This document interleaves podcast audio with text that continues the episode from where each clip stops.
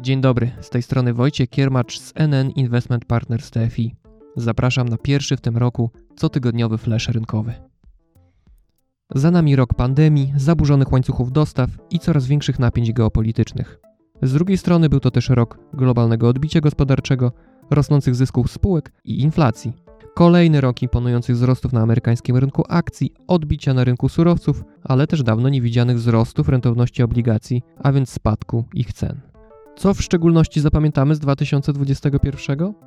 Moja subiektywna lista to kontenerowiec Ever Given, który na tydzień zablokował kanał Suezki, pogarszając i tak napiętą sytuację w globalnym transporcie dóbr, coraz bardziej stanowcza polityka Chin wobec przedsiębiorców, w tym deweloperów, gigantów technologicznych i spółek zajmujących się prywatną edukacją, wreszcie drobni inwestorzy, którzy byli w stanie skrzyknąć się za pośrednictwem social mediów i doprowadzić do. Tak zjawiska short squeeze, z powodu którego duże instytucje finansowe straciły sporo pieniędzy. No dobrze, ale co czeka inwestorów, tych dużych i małych, w 2022 roku? Większość instytucji finansowych zapytana przez serwis Bloomberg jest zgodna.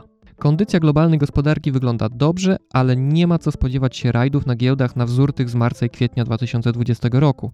Zdaniem większości ankietowanych wzrost gospodarczy będzie bardziej umiarkowany i w ślad za nimi stopy zwrotu z ryzykownych aktywów. Największym wrogiem inwestorów w 2022 roku będzie inflacja. Przez ostatnie lata banki centralne robiły wiele, żeby ją poruszyć. W końcu jej umiarkowany poziom korzystnie wpływa na wzrost gospodarczy. Teraz pojawił się dylemat. Inflacja w wielu krajach świata wzrosła znacznie powyżej celów banków centralnych, co w dłuższym czasie może wyrządzić sporo szkody. Dlatego ten rok będzie upływał pod znakiem zaostrzania polityki pieniężnej. Podstawowym narzędziem będą podwyżki stóp procentowych. W wielu krajach, w tym Polsce, one już rosną. W tym roku cykl podwyżek prawdopodobnie rozpocznie również amerykański bank centralny, czyli Fed. To będzie również rok transformacji energetycznej. Oczywiście jest to proces rozciągnięty na dekady, ale już teraz rządy ponoszą olbrzymie wydatki na walkę z negatywnymi skutkami zmian klimatycznych. W efekcie w 2021 roku rosły ceny surowców potrzebnych do budowy farm wiatrowych, półprzewodników czy baterii do aut elektrycznych. Spółki coraz bardziej promowały i promują się jako działające w zgodzie z ESG, czyli biorą pod uwagę aspekty środowiskowe, społeczne i ładu korporacyjnego, prowadząc swój biznes. Do tego emituje się coraz więcej tzw. Tak zielonych obligacji, które finansują zrównoważone projekty. Do zielonej rewolucji dołączają Chiny i inne państwa wcześniej niekojarzone z tym ruchem. Trend zielonej rewolucji stał się globalny. No ale z drugiej strony transformacja energetyczna podbija i tak wysoką inflację i prowadzi do zjawiska greenwashingu, czyli malowania trawy na zielono przez część instytucji i firm, które po prostu chcą pójść na skróty. Dla inwestorów transformacja energetyczna może być jednak rozpatrywana w kategorii okazji do dywersyfikacji portfela o tego typu inwestycje. No dobrze, a co czeka nasz polski rynek i gospodarkę w 2022 roku? W dużej mierze to samo co na świecie.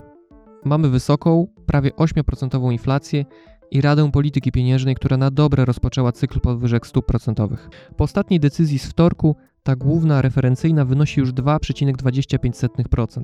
I to prawdopodobnie nie jest ostatnie słowo RPP. Według ostatnich wstępnych prognoz Narodowego Banku Polskiego przesłanych do redakcji serwisu Business Insider, w tym roku średnioroczna inflacja wyniesie 7,6%, wobec nieco powyżej 5% w ubiegłym roku. Jeśli chodzi o wzrost gospodarczy, to większość ośrodków analitycznych spytanych przez wspomnianą redakcję stawia na dynamikę rzędu pomiędzy 4 a 5% za cały 2022 rok, czyli prawdopodobnie nieco niżej niż w roku ubiegłym. Wielu z nas robi noworoczne postanowienia.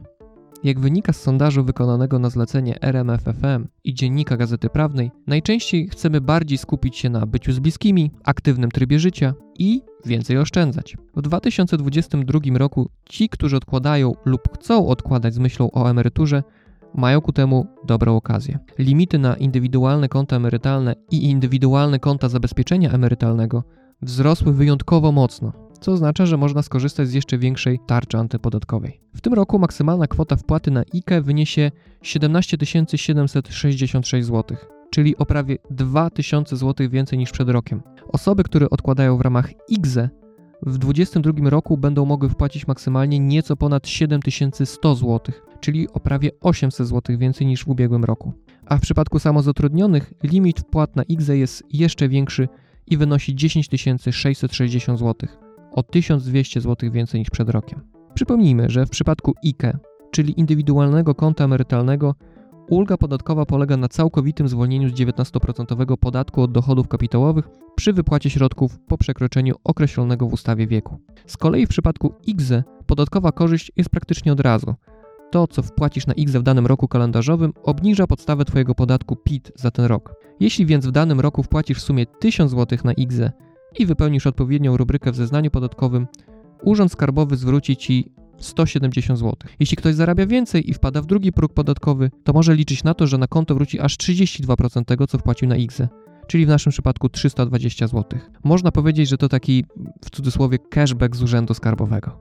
Rozsądnym postanowieniem noworocznym jest więc założenie IKE lub IGZE i regularne odkładanie z myślą o emeryturze. To wszystko w dzisiejszym flaszu rynkowym. Do usłyszenia za tydzień.